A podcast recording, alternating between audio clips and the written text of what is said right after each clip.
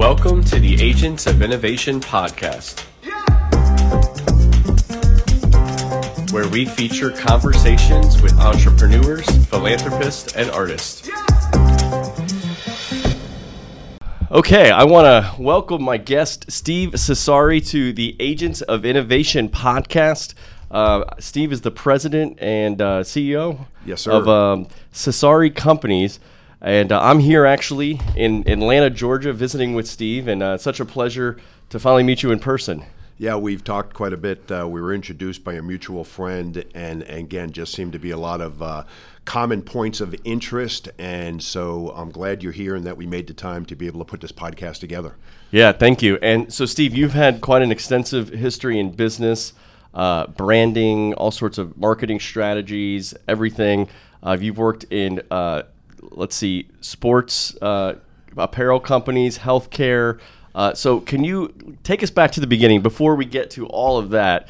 Can you tell me a little bit about what your first job in life was? Oh my Could be as a kid, Yeah. and uh, and maybe you know something you learned from it. Well, yeah, my, my uh, first of all, I was one of eight kids. Uh, grew up in a small town uh, in Westchester County, New York, called Valhalla. My dad owned a grocery store, so that was my first job working.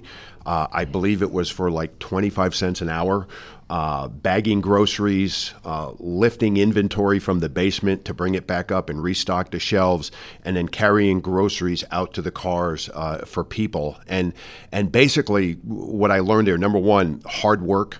Uh, my dad probably worked 70, 80 hours a week. Uh, I also learned uh, the importance of, of, of really uh, being focused on your customers and, and helping them. And again, while a lot of other places, you know, c- customers would carry their own groceries out, we carried groceries out. We delivered groceries to people. And, and one thing that really stuck out to me, uh, Francisco, is, is, is I remember at the end of the month, my dad would take all of the kids and we would take kind of the accounts receivable because he let people kind of charge on open credit, uh, and we would fill out the statements. And there were always people that couldn't or wouldn't pay. And, and my dad just kind of kept letting those slide, you know, underneath the radar.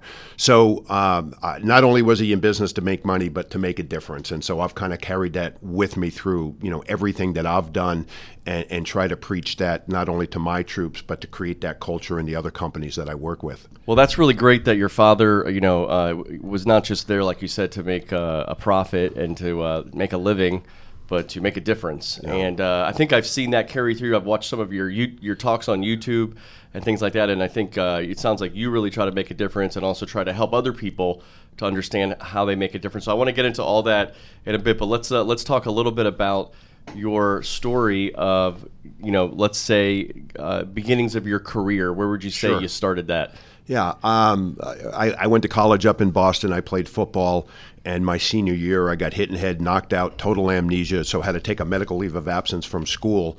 Um, And I say that uh, because it's relevant because when I was there playing football, I didn't go to class a whole lot. Uh, I was out of school for a year. I went back uh, and and and I had like three or four semesters, and I finished.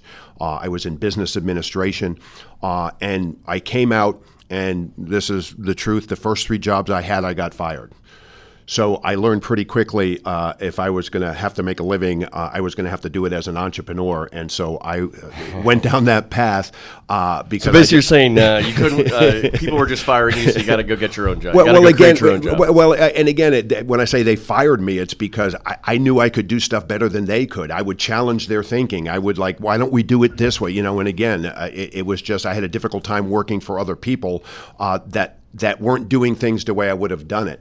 I work really well with teams when we have a consistent mission, and, and again have built teams my whole life. So uh, I, again, it was more just getting me into the niche that I needed to be in, uh, and sometimes it's uh, by hook, sometimes it's by crook. But I got there, and, and, and again, I, I just thank God every day that uh, I, again I had that experience to know that I had to be an entrepreneur in order to do the things that I wanted to do. So Yeah, you know, I've had I've had a few entrepreneurs on this podcast that have kind of expressed similar things. They said, you know, I I could work for someone else. I've done it, but then I get to a point where I kind of figure out how things could be do how things could be run better, and uh, you know, as I put that up the chain, no one wants to hear it or no one wants to implement it, and it gets me frustrated because uh, an entrepreneur has a kind of mindset where they want to they want to improve, they want to do things better, they want to help the company. You know, they want to get more sales. You know, Yeah. whatever it is, and when they see those roadblocks, they go, "I could do this better. Let me just go start my own thing." Yeah, and and and again, I, I it's just different personalities, not right, not wrong, just different. And I'm a ready, fire, aim type of guy. Okay, Yeah. I, I'm like, okay, I need real world feedback. I don't want to sit in a room and analyze and get paralysis by analysis. So I will go out and try something, and again, learn from uh, the, the the the mistakes or learn from the successes.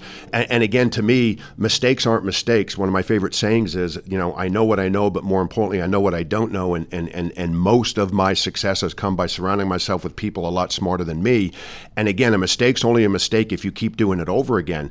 Uh, but again, what I found, if you learn from it, it's not a mistake, but rather part of the process of gaining wisdom on how to do it better the next time. And so, with any failures I might have had, I, I learned from them and used them to help create the you know the successes that I've been able to achieve in in, in, in business and in life. Well, I think that's important because um, you know I'm sitting here with you. You're a successful guy. Um, you've been through you know many years uh, in different businesses, and you're, you're an author. We'll get to that in a little bit. You're a public speaker. Uh, but a lot of people might come across you. Maybe somebody who's come to a conference and they see Steve Cesari on stage talking all about this experience, and you just said you got to learn from failure. But when you're in that actual moment of failure, that day of failure, that week of failure, whatever it is, um, it's it's very difficult to say, "Oh, great, this is a learning opportunity," right? Uh, so, what what can you what advice can you give to somebody who's in the in the actual um, time uh, of going through failure? Maybe they are their business has gone bankrupt. They can't make money. They're they can't pay their bills. They're you know sweating it out. They've got to lay off employees if they have some. You know whatever it is. What can you talk to them about? Uh, what they can do in the process of being in failure at that moment. Yeah, and, and, again, it's always difficult to see the forest for the trees when you're in the midst of a crisis, whatever it is, either personally or professionally. Um, uh, and again, what I think I've learned over time, and the best advice I could give. Uh, again, you're going to feel the pain of it. Uh, you, you, don't mm-hmm. try to pretend it's not there, but I, have kind of moved from asking, you know, why? Why is this happening to me? You know, to okay, what can I learn through this process? Uh, what is it that I can take away from this that's going to help make me better or, or create a better opportunity uh, next time this happens? And and and again, I, I work with a group of men. I've been doing this for 30 years called Iron Men. Uh, to help equip and encourage them to be a positive impact at home, at work, and in the community. And literally, my message over the years lots of stories, lots of different things, but basically, manhood means moving and, and, and womanhood too. Regardless of what's going on in your life, you need to continue to take action to move in the direction you want to go. Action overcomes fear, action overcomes worry, action overcomes almost uh, anything that is going to be pulling at you. And again, what I found is that if you sit and dwell on whatever that fa- uh, failure or mistake is, it just gets worse. Instead of trying to take what's the next step, what's the next action, who can you call, who is uh, a, a, relationship or somebody that's been through it that can talk you through it and encourage you and help you through that process. I think that's excellent, and uh, that's what I try to preach through my company. I started Fearless Journeys. Um, just keep moving forward, right through it, and I like what you just said. Find that next step, and maybe find people, resources. I think that's also the importance of having mentors, being part of groups like Ironman. Can you tell us a little bit more about Ironman? Why why you started it, who's involved, what kind of things you guys do together? Yeah, I actually founded it over uh, uh, 30 years ago, uh, and and the senior minister at our church was looking. You know, guys have a you know you have your home and you have you have business, and he was looking to create a third space, and and literally that's what Ironman became a place uh, again for guys to gather to learn uh, from the wisdom and mistakes of other people. And, and, and Francisco, you know this. There's, uh, you know, o- over the 30 years I've been doing this, you know, there's nothing anybody's been through or has gone through or that I've gone through, you know, that that that that is new. It's just you know unique to the person going through it. But when people find out, wow, I'm not the only one that ever went through that. I'm not the only one that ever went through a divorce, a bankruptcy, a, you know, whatever it might have been. Uh, not from misery loves company. Well, maybe a little bit at first, but but from the perspective, hey, Steve got through it, Francisco got through it, John got through it. Let me show you how to make that happen. And, and again, there's always you know the, the psychological process of, of mourning and you know getting caught in the moment. And, and again, what what I try to do is really just encourage people through that process, which comes down to the other thing. You mentioned, mentors, having an inner circle group of, of people that are you know that know kind of the good the bad and the ugly about you and are there to, to love on you support you encourage you uh, in the good times in the bad times and and and through the process. And and again i have four or five guys like that in my life that have seen the high highs and the low lows and literally are my first or second call whenever there's something that i got to deal with That's really great. So Ironman is that something specific here in Atlanta? Is it beyond this area? I, Ironman is is spec- this group is specific to Atlanta, and and basically I got about 100 to 150 guys that meet every Tuesday morning at 7 a.m. Uh, we come in, we do a 10 or 15 minute talk on a topic, and then we sit around tables of eight to 10 guys and talk about specific questions uh, uh, based on whatever the So it's a topic was. weekly. It's a it's a it's a it's a week it's a weekly uh, uh, gathering here in Atlanta. And again, I, that kind of sprung from uh, I was on the board of directors when I was out in Seattle of a group called Pro Athletes Outreach, uh, which was a, a ministry to pro athletes to help them. It seemed like when when when guys got into the uh, professional ranks, they either found religion or they found sex, drugs, and rock and roll. And this kind of gave them the other path again to equip, encourage them to be a positive impact at home, at work, and in the community. Um, so you know that's kind of where I learned it, and then brought it back here, and and and literally when I came to Atlanta, needed a group of guys to surround myself with. So started it, it, you know, it started out really small, you know, 10, 20, 30 guys, and then morphed into about 100, 150 guys that meet uh, every And week. it's a faith based uh, It, it, group. it, it's faith based, but you don't have to have a faith to come in, and it doesn't matter where your faith is. And, and again, I just want to talk about that for a moment because, again, that's pretty much what I kind of preach to people all the time. I call it the five F's faith, family, friends, finance, and fitness equals fulfillment in life. And so, what I try to do when I work with entrepreneurs and other people is really help them focus on each one of those areas uh, to grow and expand. And again, uh, you know, I'm a Christian, but whatever your faith is, how do you embrace that, and how do you grow in that, and how do you have people holding you accountable for it? And and what I've found is, you know, the two F's on either end, the faith and the fitness, have the biggest ripple effect because when you get your faith right, when you have your health and energy and vitality, you you have more productive, so your finances flourish, your relationships flourish, and all those other things really benefit when you're focused on the whole pie and not just making money. Totally agree with you, and it's it's really the faith and the fitness is the foundation of of your health and wellness, and I- and how you can perform in everything you do in life, including your career, your business, right? Um, and so I think I think those things are so important. Uh, so Steve, uh, getting back to uh, your story, your your career, tell me a little bit. I know you um, you had been involved in the uh, was it sports apparel? I on? had, yeah, I, I owned uh, one of my first businesses. It was called Champ Sports Shop. That's what brought me here to Atlanta. Uh, at one point, I owned three of these uh, uh, franchises. Well, they weren't franchises; they were corporate stores. And their growth strategy, there were two main business owners, uh, Rick and Pat, uh, and basically they ran out of family. And I was the first non-family member that would be kind of the owner operator. And so, uh, literally started down in Panama City, Florida uh, and then came up here to Atlanta and opened up Champ Sports Shop at Lenox Square. And and I like to say, you know, that experience that was a great learning experience for me. But I learned more about what not to do in business. Uh, you know, the, the, and I'm not going to go real deep into it, but just these guys kind of skirted the way you should conduct business um, uh, you know, keeping two sets of books and you know just writing off expensive cars on the on, on the company. And I just always told myself if not, not if, but when I started my own company, that I was going to do it differently, and I was going to really try to do it uh, from a high integrity standpoint. And again, to me. uh, you can learn from every moment in life. And I, uh, one of my favorite quotes is everything we've experienced has prepared us for what we're supposed to do next. And that's the good, the bad, and the ugly. So again, when you go back to whatever, wherever you may be in life, if you're in a down moment, uh, just continue to ask yourself and write down what can I learn going through this process that's going to help me down the uh, down the road? And then start setting some goals and visions for how you want your life to be or how you want your business to be. Because again I'm a big believer if you can think it you can do it the problem is people get stuck, as I talk about in my book, into stinking thinking. And yeah. they start getting negative self talk and they start talking down on themselves. And I always ask the clients and the people I work with, what are you saying to yourself about yourself?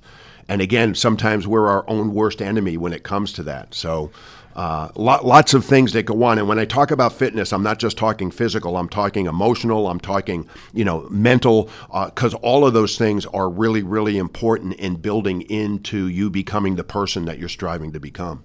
Yeah, no, I think all of that is great. Uh, and uh, boy, just listening to you here has been great. And you know, when you talk about writing things down, you know people uh, that can be journaling, right? Yeah. Uh, and I've been noticing that from a lot of successful entrepreneurial people um, they're they're getting good at, at writing their day down, their their thoughts. Like yeah.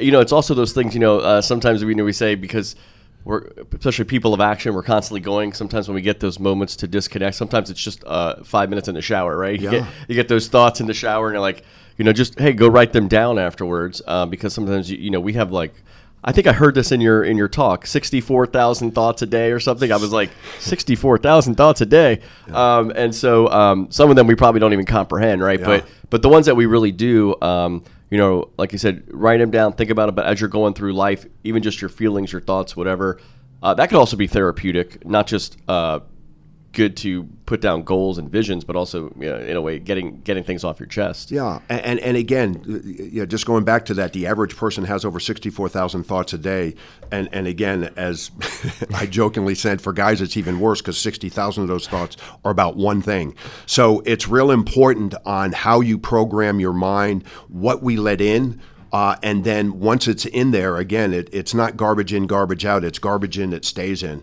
So again, real important. Uh, my my former partner Tommy Newberry calls it positive mental nutrition. What are we listening to? What are we watching? And is that okay? Is that going to move us in the direction that we want to go?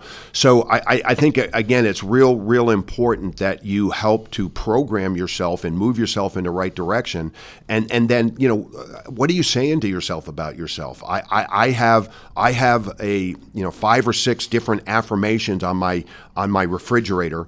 Uh, I'm 68 years old. I have four kids, seven grandkids, and another one coming. So I have a picture of my wow. grandbabies up there. You know, and some of my affirmations are, uh, uh, you know, I can do anything, I can accomplish anything I put my mind on. I have the energy to accomplish anything I want to do. Food is fuel. Uh, movement is medicine. I can do all things through Christ who strengthens me. And, and, and then just talk about, you know, inspiring other people around me to do the same thing. So again, for me, I need a, confident, a constant reaffirmation of keeping my mind programmed to move forward and do the things that I want to do. Um, I'm reading a great book right now. I just finished reading it called The Big Leap uh, by uh, Gay Hendricks and basically he talks in there. He, he's a Stanford educated PhD psychologist who has uh, interviewed and worked with thousands of people, and basically he says uh, uh, either consciously or subconsciously we self-destruct when we get into what he calls our our zone of genius. You know, when we're working at a level that we're capable of working at mm. because of either our past or the stories that other people have told us that we will start getting into that stinking thinking again, my words, and talk ourselves out of success. And again, I've found myself doing that uh, you know, over time and have really learned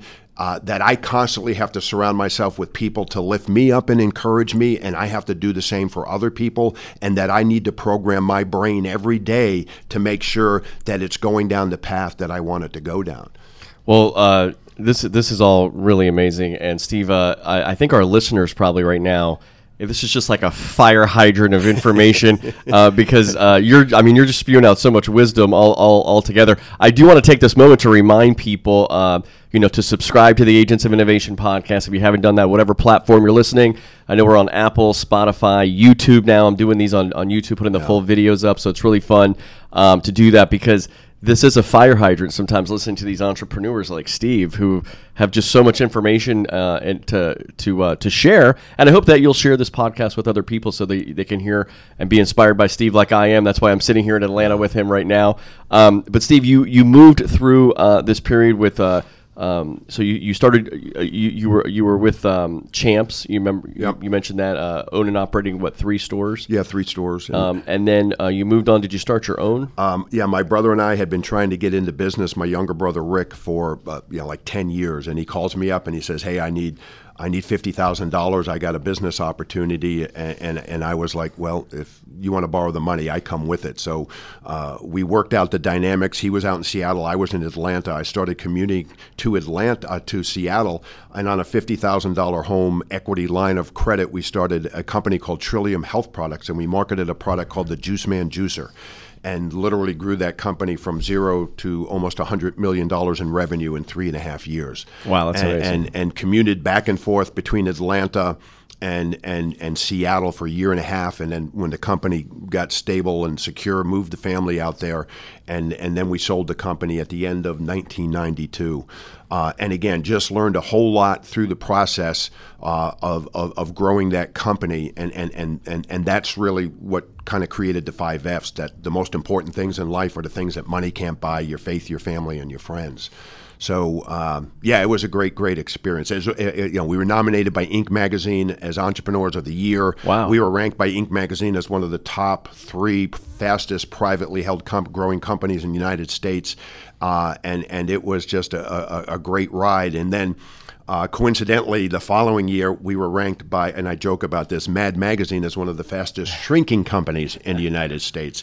And again, I learned more coming down the ladder of success than I did going up. Again, learning from failures, learning, you know, what, what, you know, what caused that, what happened, how did we get here, and then how do I take this and create a platform to move forward. And, and literally, that's what kind of created my my coaching and consulting company to help other companies avoid some of the the mistakes and challenges that we went through, and help them uh, develop a clear path to get to uh, whatever their uh, end result are personally or professionally to create sec- success uh, for them in either building their business or building their life. So I listened to a talk of yours where you were talking about, um, you know, building this juicing company, and you were flying between uh, Atlanta and Seattle before you moved out there for a little bit. And Atlanta's a great place to fly from, right? I mean, the flights coming here. You had you have Delta now. You had Eastern Airlines then, and I heard you talk. It said you would you were selling juicers on the plane I- uh, yeah. to other to other passengers. Well, and again, this this is a, a, a again a point that's really important, uh, and I share with people all the time. If you're not passionate about what you do for a living, how can you expect anybody else to be? And literally, uh, uh, uh, again, I would fly on. I probably had a million and a half miles on Eastern Airlines. Then they went bankrupt. So, and, and again, I would fly Eastern um, because it was the cheapest. Uh, I'm a you know I'm a million miler uh, with Delta now, but it, uh, I flew Eastern and I didn't fly first class because again I just even though we had the money to do it was always kind of bottom line oriented with the business. Um, but uh, yeah, yeah I, I, I mean we commuted and when I would sit on that plane, you know they, this was back in the day where they still served you what they called food, which I'm not quite sure it was. And and again It was a meal. It wasn't peanuts. Yeah. and, and we were in the health and nutrition business, and our mission was to educate people about good health and proper nutrition, and provide them with quality products to live the healthiest, uh, you know, uh, uh, life they could. And so I'd start talking to people, you know, the, the proverbial. So what do you do for a living? And by the end of the trip, I will have uh, would have sold a juicer to them that paid for my flight. Again, be, not because we had to sell it, but because I was so passionate about it, and I knew that it would if they changed their dietary habits and incorporated juicing into their life, they were going to have more energy, they were going to think clearer, and they could be more productive. And I would say probably 90% of the time, I actually sold a juicer going out and a juicer coming back that paid for my flight. So That's amazing. Yeah. Um, and uh, so, was it in that business or uh, when you moved into some more coaching and consulting? Because I also heard the story about the George Foreman grill. Uh, oh yeah, the the George. Well, uh, again, we sold our company, uh, and then uh, the company that bought us had a product. Uh, that they were marketing, and, and they came to my brother who was still out in Seattle. I came back to Atlanta, uh, and we both worked uh, w- w- with George Foreman uh, on a little different uh, level, and and hopefully not they, in the ring. No, no, and so and so um, you know they came to us with this product called uh, the Taco Express. And and, and, and, and, and and then literally, uh, my brother went in and helped to rebrand it, uh, get a spokesperson to get involved with it. And again, it's a funny story how that came to pass because there were two products. There was this Taco Express, and then there was this thing called the Thunder Blender. And literally, um, the agents of Hulk Hogan. Uh, and and George Foreman uh, were called about the opportunity. George's uh, uh, agency got back like half a day before Hulk Hogan's, and George got what became known as the George Foreman Grill. It was rebranded from the Taco Express to the George Foreman Grill. And and again, I think the story you're uh, uh, alluding to is that when we uh, launched the infomercial, we had George Foreman sitting in the ring with his heavyweight belt on and his his boxing gloves, and he was like, you know, knock out the fat. And this was like, you know, a couple of guys sitting in a room say, hey, won't this be cool? And then literally after spending like a half a million dollars, we were getting horrible KPIs, the key performance indicators on, you know, the return we should have been getting for this. And then when we sat down and analyzed what was happening, we realized that over 80% of the people watching were women. So we took George out of the ring, put him in a kitchen, took, took off his heavyweight belt and robe, put on an, uh, an apron, and gave him a female host, and literally that show went on to do hundreds of millions of dollars. Basically, domesticated George Foreman. Well, domesticated it, but again, the point being that because this is still relevant, 100% relevant today, you have to know who is your audience and what's the message that resonates with them? You know whether it's social media digital marketing whatever it is how do you connect with your audience? And to me you know the lessons we learned through the juice man and the george foreman grill and then uh, uh, uh, again just many many other brands that were built from zero to you know uh, over a million to 100 million hundred million in revenue is who's your target audience? What is the issue that they're struggling with? How does my product or service uniquely uh, uh, solve that issue, and then how do I connect with that customer with the right message to make sure that uh, they're, they're, they're understanding how that happens. And and again, we did that to the tune of you know several billion dollars direct to consumer by really understanding those metrics. Yeah. By the way, a lot of the things I've heard through your talks and and just sitting here listening to you things I've observed. Um, I've, I've actually uh, am in the final stages of, of uh, finishing my book on entrepreneurship. And, you know, uh, you, you mentioned some of these things. Uh, entrepreneurs are people of action. You know, entrepreneurs, you got to have love and passion. Um, you, uh, I heard you in your talk talk about um, entrepreneurs are, are intentional yeah. uh, as well. So these are some things I've also like. You know, uh, these are these are all in the, in the introduction of my book. Oh, yeah. You know, uh, that's going to be some of the top characteristics of entrepreneurs. So um, I'm glad I'm uh, following the right path because I know you're uh, a lot more experienced and has seen a lot more in business than I have. So, but but I think these are some of the common traits. You know, I've interviewed over 110 people now on yeah. this on this podcast, and just to hear this over and over again, the same kind of themes um, that we could all be learning from. My uh, our my our, uh, mutual friend Carter Fowler, who put us in touch. Um, originally, you know, Carter uh, a little over a year ago introduced me to a book called um, "The Greatest Salesman in the World." Right, and uh, read it several times. Yeah, yeah. Uh, Og Mandino. Right, yeah. and uh, it's funny when he first told me about this book. He said, "Okay, Francisco, this book you have to read this book." Um, every chapter, which is like five pages, are they're they're known as scrolls in the book. Right. right? I think there's about ten or so right. of them. Um, you have to stay on each scroll for 30 days, and you got to read it three times a day: morning, midday, and before you go to bed. Yeah. And you're going to spend a year with this book. And I said a year, so I said I need I need a few months to, to get my mind ready for this book. But I did, and I'm actually uh, just just finishing it now. I was I'm on the last scroll. So it's great. But I, I, I, mentioned that because of something you said a little earlier that these mantras we say to ourselves. And I really feel like that book is what that book is kind of offering us a mantra uh, every day to kind of ingrain in ourselves. You know, one whole scroll is all about habits. Um, another one might be about faith, you know, and all these sorts of things. And so it's um, uh, kind of ingraining that in you uh, every day so that you have this foundation to think more clearly and more purposely and more intentionally, have gratitude, you know, all these sorts of things that kind of I think make you a better person. And so it's funny because I, I have this book sitting there sometimes and people see me reading it all the time and they just see the headline, the greatest salesman in the world and I, in the world. And, you know, when I see that too, it, it sounds like a sales book. Yeah. Um, and I, I guess it's it, it, it is great for salespeople, and and we should as uh, people who are entrepreneurs, you know, are always selling, right? But it's um it's it's really giving you the the foundation of what it means to be a great salesman, to be to be to be out there, you know. Um, uh, being your being being your best self, I guess you could say. Well, it- so yeah, t- talk a little bit more about the, this. Well, well it, it comes back to if you're not passionate about what you do, and again, you can have the best product or service in the world, but if you can't communicate it to the general population, then you know you, you're not going to be in business. And and and so uh, I, again, I think that's part of the process that we are all salesmen. You said this before. We're all selling something, a product or service ourselves. When you're interviewing for a job, you're selling yourself to a prospective employer, and learning how to do that and be confident and have the positive, you know, thoughts going through your head. Uh, you know, I deserve. And I, I'll give you another example. Uh, I actually launched a line of products on the shopping channel up in Canada. And, and I went up there, and literally, you're in front of the camera for 10 minutes, and then you go back into the green room, and there's a screen that tells you exactly what you sold or what you didn't sell. And so I'm there. My first show was like at 6:15 in the morning, and then I had five other shows after it.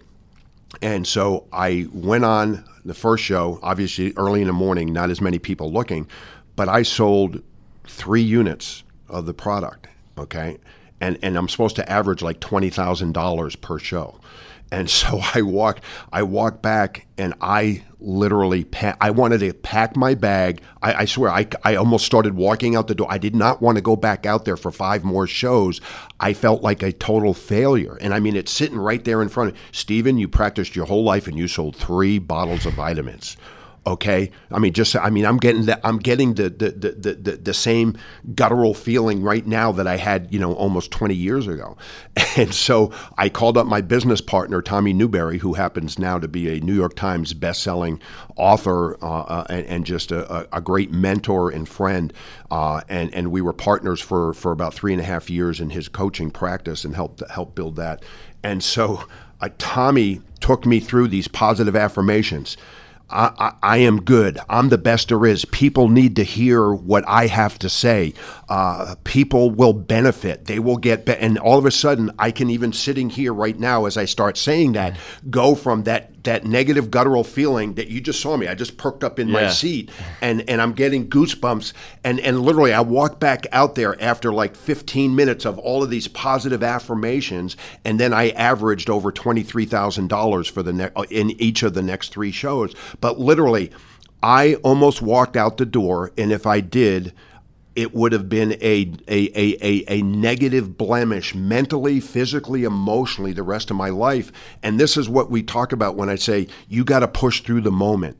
Okay, uh, uh, we, we were just away on a trip. I told you on a, on a sailboat trip to the South Pacific and met a couple out there, uh, and they uh, they were really really successful photographers. Uh, and literally, I, I asked them, so what's the secret to your success? They've won Pulitzer prizes. They've been interviewed by presidents. I, I mean, it was amazing, and they were the most unassuming people you would ever meet. You wouldn't know it walking up to them and had a, a chance to have a dinner with them. And I said, So, what do you think is the secret to fulfillment in life? Because you guys have done so much. You've traveled around the world and been acknowledged for what you've done, and you love doing what you're doing and had no idea that it was going to morph into this incredible recognition. And, and this woman hesitates for a while and she says, Overcoming fear. Overcoming fear um, fear of failure, fear of success. What happens if I succeed? Then everybody's going to expect me to do it again. And again, I just got those goosebumps again, um, uh, Francisco, because again, that's where most people are stuck. They're stuck in that little box of fear and they're afraid to step out of it. What would people say? What would people think? well, my dad tried that and failed. How could you expect me to go and do that? And yet that's that's where the rubber hits the road. And people always say to me, Well, Stephen, what's the difference between the people that do and the people that don't? And I said, Listen to this. This is very profound. This is very profound. This will change your life. The people that do do, and the people that don't don't. Everybody has dreams, everybody has fears, but the people that do push through them and take action and take the next step towards whatever that vision or goal or opportunity is. And again, to me, I boil it down to two things to be successful in life surrounding yourself with the right people and finding the right opportunities based on whatever gifts God has blessed you with. And if you can do those two things, uh, you will uh, have a clearer path to get to the place that you want to be. Surrounding yourself with the right people, that means you have to say no to the wrong people. Mm-hmm. Uh, again, and this isn't being judgmental about people, this is just surrounding yourself with people that are going to lift you up, encourage you, mentor you, coach you, uh, help you through the tough times are there. I know the four guys that are going to carry my coffin or my ashes at the end of it, okay? Because they've been with me my whole life okay and that has been nurtured and developed and there might be more but i'm not looking to grow really deep. That's hard. It takes a lifetime to really grow relationships like that. Uh, and, and, and so my question to your listeners would be who are the people that are going to be carrying your ashes or your box when it's all over who are the people that know the good, the bad, and the ugly about you and love you anyway and are there to encourage you and lift you up? And, and again, this is personally and professionally. You mentioned that word intentionality before. That, that's what my book Clarity is all about. How do you be intentional on a personal and professional level to accomplish the things that you want to accomplish? And the only thing standing in the way of your success and my success is fear the fear of the unknown, the fear of what happens if we do, what if we don't. And, and, and, and so, if you can get anything out of today, it would be the encouragement to find whatever that next step is to move you out of that box of fear, whether it's on a personal or professional level. Yeah, Steve, so much there. It's awesome. Um, you know, it's, it's funny. The more I talk to people, um, uh, like the people you met um, on your vacation, is uh, is is is fear. I mean, it's yeah. it's fear is the thing that people got to push through. You know, it's partially why I named my community Fearless Journeys. Although, to be honest with you, when we came to that, and by the way, I hired Carter to be my brand guy. Yeah. So we we were sitting here in Atlanta two years ago, right, June of 2020, yeah. and um, we um, we put on the board at the end of our, we had been doing branding sessions by Zoom for about six weeks. Um, we were putting all the things together, you know, I didn't even know I was starting a business right yeah. at the beginning of it. It was just like, what I'm doing all these things on the side. What can I do? What can I offer the world? All these sorts of things. Uh, maybe how what, what, can I get paid for? You know, all these all these sorts of things. And um, and then we finished with two full days of sessions here in Atlanta. Brought in a couple friends into into uh, some of those sessions. And at the end of the day, we had the word "fearless journeys" on the. Uh, we had the name on the board, and I was like, "How did we get to that? So, like, what? You know?" And but the idea that we got, how we got there was we wanted this to be a brand that emboldened people and inspired people and activated people and and when we started putting a lot of words on the board you know bold and courageous and all these yeah. things and fearless went up there and we kind of liked it and then on the other end um, what we're going through today is your journey what i've been doing on this podcast for seven years is trying to um, help people the listeners uh, understand the journey of the person i'm talking yeah. to because as you mentioned it's not um, you know success doesn't happen overnight, and it's uh it's it's a journey. It's all of the formative things, it, not even just the thing you've done in that particular job, but all the things you've done in your life that prepared you for different moments. Yeah. And so that's where we got the word journeys, right? And uh, and I really liked it. And then plus I have a travel component in my community, and I was like, well, journeys kind of make sense with that too, right? Um, but you know, when we came to Fearless Journeys, I really wasn't whole, wholly sure about it that day because I thought we kind of got there so fast. Um, but then it kind of grew on me, and as I, I read more books, as I offer books in, you know, we have a book club in our community and everything, I start seeing a pattern in all these books. I mean, all these very formative books from The Alchemist to Rich Dad, Poor Dad oh, to oh, yeah. all sorts of books. And they're constantly talking about fear. And they're talking about pushing past the fear. And that's the thing, too. And uh, I always give a shout out to my friend Matt Thomas, who also lives here in Atlanta. He has a great charity called Brawl for a Cause. Had him on the podcast 2018. But he questioned me in September of 2020 when I told him I might be starting this company and here's the name of it. And he liked everything I wanted to do, but he questioned the name because he said, Francisco, you know, no one's truly fearless. And um, I didn't really know how to answer that that day, but I thought about it a little bit more over the next 24 hours and I thought, you know, Matt's right. Everybody has some level of fear. Even the guys who I envision as fearless, the guys who stormed the beaches of Normandy on D-Day, they had to have fear um, as they saw what was coming at them. Right? They saw their buddies dying on their on their left and right, and um, and yet, but then I thought about. it. I said, yet, kind of what you said. Despite the fear, they kept moving forward, and that's what I see in uh, many different successful people and they're going to you know just because you move forward doesn't mean you're going to be successful in, in those things but you're going to learn something through that yeah and and and, and again uh, i've been on the beaches of normandy i'm getting goosebumps mm. thinking about it we actually, I want to go we actually met uh, a, a, gentleman uh, who took us on a tour who was 10 years old when that invasion happened Wow. And, and and so walked us through, you know, personal experiences, standing on the beaches, in the homes, and, and, again, it just makes you really appreciate and, and, and literally the French have American flags flying in their homes yeah. as opposed to Paris where they are a little more skeptical of, of, of Americans. But yeah, it, it's amazing. And, and, and what I thought about was number one, courage isn't the absence of fear, courage is moving through the fear. Mm-hmm. And, and then when you talk about fearless journey, I, nobody's fearless, but they fear less as they take steps and take actions going through it. So I, I love the name, and, and, and, and, and to me, it, it, it's like action is what overcomes uh, fear, and the other aspect of it is I have my faith in fear. When my faith is up high, my fear is down low. When my fear is up high, my faith is down low. If I embrace the fear, I get stuck in the fear. If I embrace my faith, it moves mountains for me. So that's amazing. Yeah. So you um, you also talked about your former business partner Tommy Newberry. Tommy Newberry, and he wrote a book, "Success is Not an Accident," right? Success is not an accident. And then he and I did a program called "Success is Not an Accident: Secrets of the Top One Percent." And then he did the four eight principle based on Philippians four eight, which again is all mindset. How do you create a joy filled life? Well, you focus on what's right uh, and not on what's wrong. And, and to give you an example, uh, with my wife, I can look at my wife, Indy. We've been married for 42 years, and I can five, find five things wrong. She can look at me and find 10 things wrong, uh, or I can look at her and find five things right. And here's the, here's the secret. You really, you really need to, to, to, to get this. You'll find whatever you're looking for.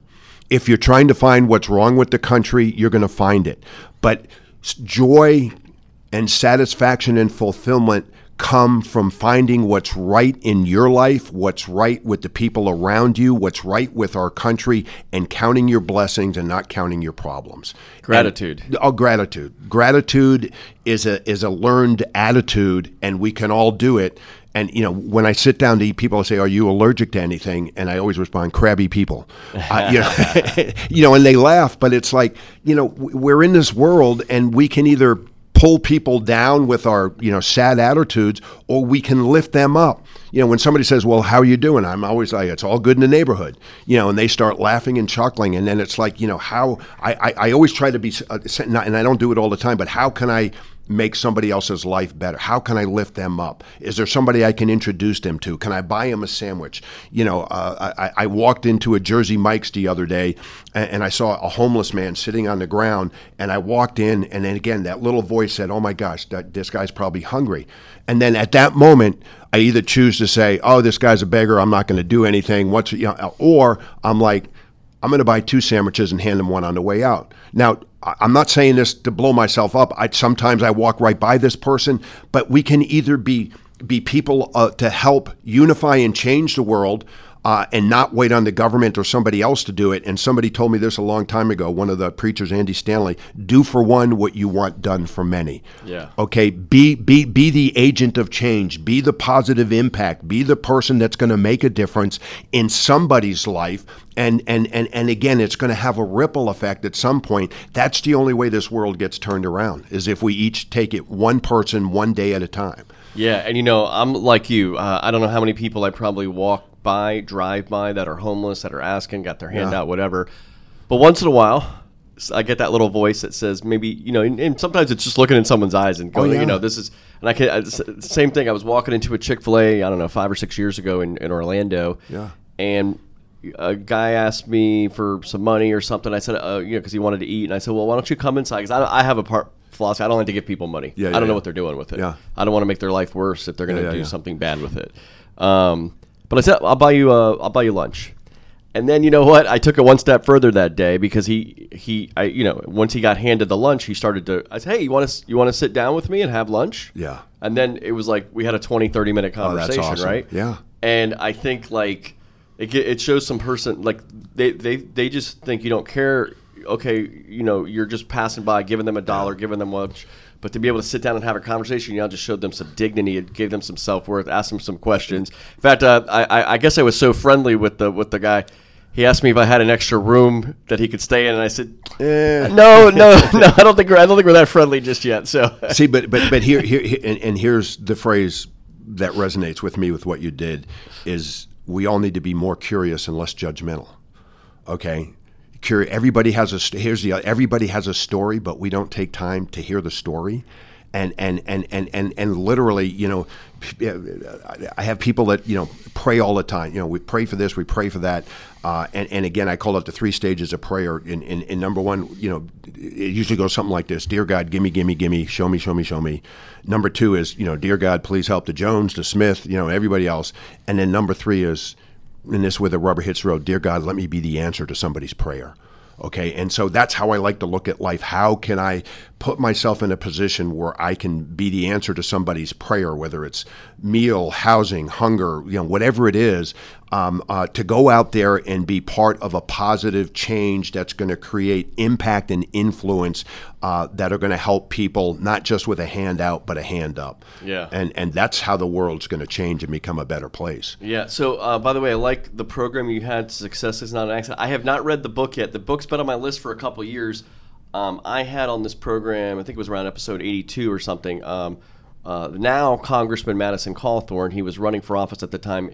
He had been, uh, you know, we had some mutual friends, and that's what put us in touch. And he had been in a car accident when he was 18 years old. When I interviewed him, he was 25. He's he took about a year and a half to recovery, but he talked to me on that interview and he said, you know, I guess he had some suicidal thoughts because he said he pushed suicide out of his mind um, because it was just his whole life changed, right? I mean, now Yeah. he can't walk. What was he going to do? But he said, you know, I decided um, I could either be a, a sad man in a wheelchair or uh, I could just realize I'm in a wheelchair and just move forward with life, right? But he referenced the first time I ever heard that name of that book, he referenced that book, Tommy Newberry, and I thought about it later because I thought, you know, so what he was talking about was he he said I was very decisive and intentional from that point that I read that book. Yeah. But I was also thinking that book maybe had a deeper meaning because that word accident was in there, and he was actually in an Yeah. accident, a car accident. Yeah.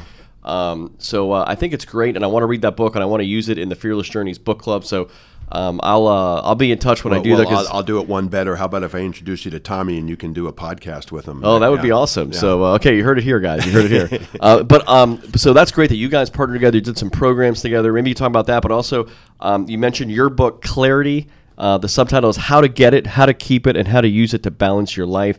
And when we were just talking about fear and anxiety and all these things, but you said the uh, you were talking about maybe the answer to that, in addition to pushing through it, is to have clarity about where you're going. So, can Yeah. you kind of embellish on that a little bit more? Yeah, I, I- and and again, I'm going to go back to the second date with my wife. Um, back in gosh, that, that, that long time ago. Well, 40, 40, 43 years ago, and we're on our second date, and I was like, "So, what do you want to do with your life?" And she says, "Well, I want four kids before I'm 30. I want to get my master's in five years, and I want to get my doctorate in 10 years. What do you want to do?" And this is God's honest truth. I said, "I think I want to marry you." and and and literally, I went on and married her nine months later. She had four kids when she was 30. She got her doctor, uh, her master's in four years, but waited till our kids were grown and out of the house. She was 48 years old when she went back and got her PhD. Wow. Um, so uh, again, my whole point is mindset. Mindset matters, and and literally, she knew what she wanted, and and and and it really helped me understand that um, what we think manifests itself in what we end up doing. So uh, you know, she was real clear on what she wanted to do. Uh, I was flying by the seat of my pants most of my life, and I had this book in my in my brain for probably 15 years. But uh, it's like, how am I going to write it? I'm not a writer. Uh, yeah, I'm not a great in English. I've got all these quotes, I've got all these stories. And then literally, I had a friend say to me, you know, Steve, there's a company in Charleston um, that literally has a talk your book program. And if you haven't figured it out yet, I can talk. Um, so literally called them up, and and and it, from the day I said go, six months later, I had a book in my hand. And the lesson from this is for everything you and I hate to do, there's somebody else that loves to do it and does it better than we do. And that's the whole goal is is is trying to stay focused on what your core competency are, or your high payback activities as I call them in the book and then delegate all of the other things to people who can do it better than you. And so that book 2 weeks after I did it I was in front of an audience of 3000 people uh, and sold enough books to pay for what it cost me to you know have that book done uh, I wrote it as a legacy for my kids. I wrote it because I didn't have it most of my life. I wrote it uh, because I just felt inspired and compelled to try to help other people go through the learning curve faster than I did myself. And so it's all about being intentional on a personal and professional level. And if I was to go back and change one thing, it would be not balance, but integrate. We're always going to be out of balance. And what I've learned with the people I've worked with and working with myself, it's learning how to integrate faith, family, friends, finance, and fitness all together because it's always going to be out of kilter a little bit. But you have got to pay attention to all five of them in order to get the maximum joy and fulfillment out of life. Yeah, that's that's really great. Um, well, I also want to use your book in the book club. So we'll uh, uh, when what I do with the uh, with Fearless Journeys is uh, uh, we were doing a book every month, and then um, I slowed up the pace to once every two months because these books have so much great stuff in them. I said I don't want to fly through a lot of these things. We could really spend a little more time digging in, yeah. and so I send out a little weekly summary for people who are uh, paid members of the Fearless Journeys community and they get you know every week a little short you know three to five minute email yeah. they can read that summarizes that part of the book. And then after we're done with the book, every two months, um, sometimes if I'm lucky to get the author, maybe I'll be lucky to get you if we go through your book. Um, I'll bring the author on like a live online Zoom session so that all the members of the community can hear their thoughts about the themes of the book and how it can apply to their lives, and they can ask questions, interact with them. Um, and we could, and it's really, they've been really fun discussions when we've had them. So sometimes I get the author. When I don't get the author, I bring on one of our, you know, we have now like 47 featured innovators in the community. Yeah. Um, all of them have been on my podcast before. Uh, they're in all sorts of different realms, but a lot of times we'll have a book that that impacted them. So coming up here uh, near the end of July, I think it's like July 21st. I got three of our featured innovators: Dan Lesniak, Claudio Sorrentino, and Sean Gross, who, in the course of knowing them in, in their lives and their careers, uh, they've all mentioned Rich Dad Poor Dad to me, and so I finally said I need to read Rich Dad Poor Dad, and let's make that one of our books. So we're reading through Rich Dad Poor Dad right now by Robert Kiyosaki, who, by the way, is like everywhere right now. All of a sudden, I don't know oh, if yeah. it was like this. You know, sometimes you you. Uh, it's like I, I picked this book, and then all of a sudden, uh, I see him everywhere on all these podcasts. He was just on Mike Rose podcast and everything. But anyway, so we we focus on that. So we people. One of the things you just mentioned, you had um, years of thinking about what you wanted to put in this book. You had years of experience and wisdom, things you wanted to leave to your kids and to other people, so that you said it um, so that they could learn from your mistakes and your experiences and that's why I one of the reasons I love reading books because I said this before. Um, people literally, I'm going to take years of your life.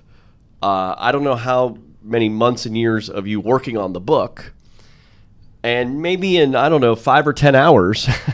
I could just steal all that wisdom from you, Steve. Uh, I don't have to go through the the years in order to acquire. Now you actually you know live the experience and everything, but I can I can soak that up in a book, and I think that's the beauty of books. Yeah also, the beauty of books is not just for that, but um, you know, I just finished reading a few months ago Mark Twain's book, The Innocents Abroad. He took this journey on this steamship in 1869 of all, uh, to across the Atlantic into Europe into the Holy Land, and I'm sitting there reading this book and thinking like I just felt like I was living uh, with Mark Twain for yeah. these six months or whatever he was on this journey. Uh, but he lived, you know, uh, almost 200 years ago, and uh, and so it's kind of cool that you could almost put yourself on a spot, learn from somebody, kind of connect, have some funny laughs with them in the book, um, and so you can kind of connect with people across time through books too. Well, and again, somebody has said the only difference between who we are today and who we'll be five years from now are the books we read and the people we meet. uh, and, and and books are vehicles to help you expand your horizons, your knowledge, and to your point, it condenses what probably transpired, like in my case, over 35, 40 years into you know a couple hours of reading. And, and, and, and, again, I, I don't know everything, but I know a lot, and I, I, I think I learned that from uh, experience. I learned that from books. I learned that from mentors. And so, you know, to me, you, you know, you need to be a lifelong learner. That's part of the process. That's the only way you get to where you want to go and and you can either sit there and watch and complain about everybody else and watch them grow. And, and that's typically what i find that, that, typically people that take action and make stuff happen and then the other people will sit down there and complain or find you know fault with well look at this but he did that or he did that. And, and literally you're, you're either on one one wagon or the other. You know you're out there making a difference making change and, and we all have the potential to do that. And so the question is you know what are you going to do with that? How are you going to get where you want to be? What's the next book you need to read? You know make a list of 10 people you want to that you want to meet. I'm just doing this for one of my clients right now who is the head of a international uh, nonprofit company. Um, so uh, and again one of the books uh, other books that I, you know kind of coming up for me was called the power of thinking big by robert schwartz. Uh, and then of course the classic think and grow grow rich. Those are both in my top 10 we actually had uh, uh, my brother and I did excerpts from The Power of Thinking Big.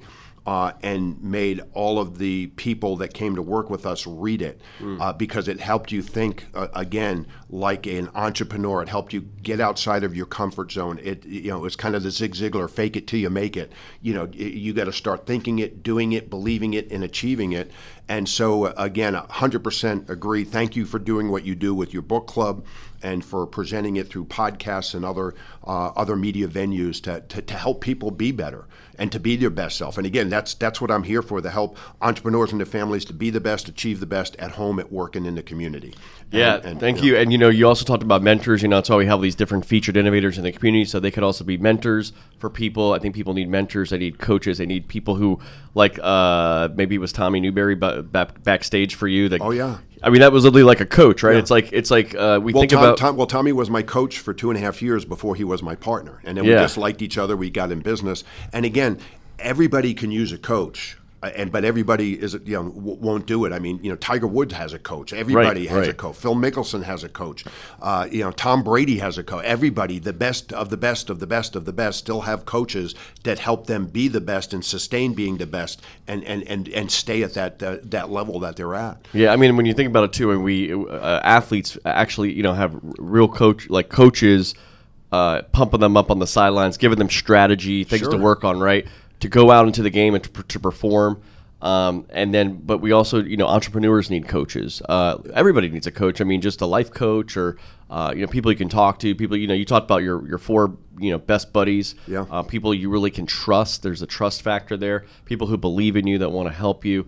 Um, so you know, uh, you know that's another reason we created the community. But uh, that's what you do too with Cesari companies, right? So can you just? Uh, I know I know uh, we only have probably a, few more minutes left sure. here because uh, uh, you've been very gracious with your time here. But I could probably talk to you for hours, and I know you can talk for hours. but tell me why you moved into this sort of coaching and consulting and what you what you do day to day.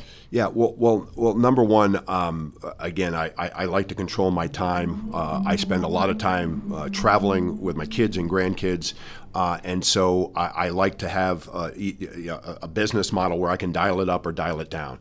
So, uh, you know, what I have done is gotten to the point where I'm in this really happy medium where I can work hard, play hard. And so basically, what I focus on is working with a select group of entrepreneurs um, uh, uh, again, mostly helping coach them uh, through that 5S, 5F model. Most of these people are either in uh, a entrepreneurial corporate position uh, or have started their own businesses, uh, and and so are looking how do I integrate this, you know, the the personal with the professional, the faith, family, friends, finance, fitness, and so you know we'll meet twice a week over the course of probably six months. I'm sorry, twice a month over the course of six months, and again, it's the basic premise of uh, how we look at life our business is what's working, what's not working, and what are we going to do differently going forward. And just really kind of unfold and unwrap where they might be stuck, what are the challenges in their life. Uh, again, when you do this long enough, you find that there's uh, you know common things that people get stuck on, and then again, it's just helping them find the blind spots in their life and once they understand what the blind spots are, uh, providing them with the resources, either through myself or through my network of people, to help them overcome that and free them up to be the best that they can be at home, at work, and in the community. And again, real big on helping people not just make money, but make a difference. And really love to work with people who are going to have impact and influence. That's why I love doing podcasts, love doing this with you. This is going to impact and influence and hopefully have a ripple effect, uh, you know, with with a few people who might talk to a few other people, whatever your listening audience is. And, and, and to me, that's what life is all about. How do I take my life experiences and share them to help other people be better at whatever they're trying to do. That's great. And Steve, if people are listening and they want to find you, how would they do that? Yeah, the best thing to do is, is Steve at stevecesari.com is, is the easiest way to do it, or Steve at the Cesari Companies. And Cesari uh, is C-E-S-A-R-I. Yeah. Okay, great. And, and, again, what I'll do uh, for And that'll be on the show notes and everything, so I'll put all that yeah, and, and, what I'll do for anybody that reaches out, uh, one of the um, things I did early on in, in, in, life when I was in my early 20s was uh, a Dale Carnegie course. And Dale mm. Carnegie had this little golden book of rules.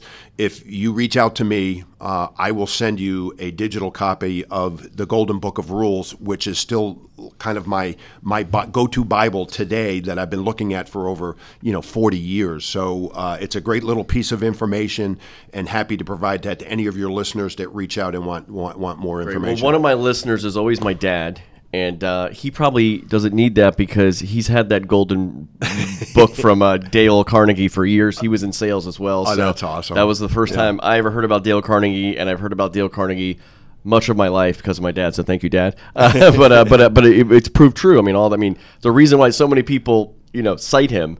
Um, because of, of, of uh, some of that. So that's great. You can contact Steve for that, that golden book uh, of rules from Dale Carnegie. Um, and, and Steve, one last thing, you know, you talked earlier about Ironman. Uh, that seems like something. Um, I don't know if I want to use the word philanthropic, but it's more of a community-based thing, and I think that's great. I'm a big fan of uh, you know uh, Alexis de Tocqueville, who came yeah. to America in the 1830s, and one of the main things he identified of America that was different about our democracy than what he saw in France and other places yeah. in Europe was that Americans, in particular, we have these intermediary institutions that are not government and that are not you know corporations and that are not um, uh, the individual. It's yeah. something in between that, and that's the community. Um, so what you kind of described seemed a little bit like what he might have seen in America, but things like Rotary clubs, things like that, and and I think that's really great what they're what you're doing with that. So on to, um, if you want to add anything there, but I also know that some of those guys. Uh, you know, uh, we talked about uh, me. I spent a year, you know, living and working from Guatemala, and when you, we were talking about that, you mentioned um, some of the guys that were involved in Ironman had have been involved with a with a charitable charity group, and I love you to mention that if that, that oh, yeah. has spent some time in Guatemala and other places. Yeah, it, it was a, a, a, place called the Oasis, uh, which was part of an organization called Kids Alive International, and they help to uh, rescue kids out of uh, violent and, and, and, sexual situations. And uh, the gentleman that ran the Oasis down there, uh, his name is Corby Dukes and and and Corby not only rescued these kids through this organization, but he also, uh, over the, his 13 plus years of being down there, uh, went after the perpetrators and had a 70% success rate, wow. taking them off the streets. So, just an amazing man who lifted up his family and life living here, uh, uh, not here, but in, off of Fisher Island, to go and make this big sacrifice. And now he's the new head of Kids Alive International, and just a great organization. And again, whether it's Kids Alive or something else, you know, it's always what I challenge people: where can you make a difference? Uh, how can you invest in other people or nonprofits uh, to be a facilitator of change in this world. Because again, we're not just here to take from this world, we're here to give back and make this world a better place for our kids and the next generation after that as well. So, uh, again, thank you for giving me the opportunity to, uh, to, to, to, share that. But just a great, great uh, organization. It's Kids Alive International. You can find them, uh, you know, online. And if you're moved to uh, it would be a great organization to support. So thank you. Yeah, it, so, it, sounds it sounds great. I'm glad that they're doing that work, and especially in a place like Guatemala, a place that has meant so much to me now over the last year and more. But um, yeah, Steve, this has been really great having you on the Agents of Innovation podcast. Again, Steve Cesari. Uh, again, the website Steve Cesari dot Steve at stevecesari.com. Steve at stevecesari.com is email. Uh, okay, website Sorry. is just stevecesari.com. Okay, stevecesari.com. That's great. And so you can find him there. Um, and I just really appreciate your time uh, here, uh, Steve, with me. And I thank you for being an agent of, of, innovation. And thanks for being on the Agents of Innovation podcast. Hey, my pleasure. And thank you for doing it. Thank you for having me on here. And, and God bless. And uh, call in, and we'll get you those Dale Carnegie Golden Book of Rules to get you moving in the right direction and take that first action to get and achieve and do whatever it is that uh, you, you are striving to do. Highly recommend it. Please take Steve up on that offer. And thank you for listening.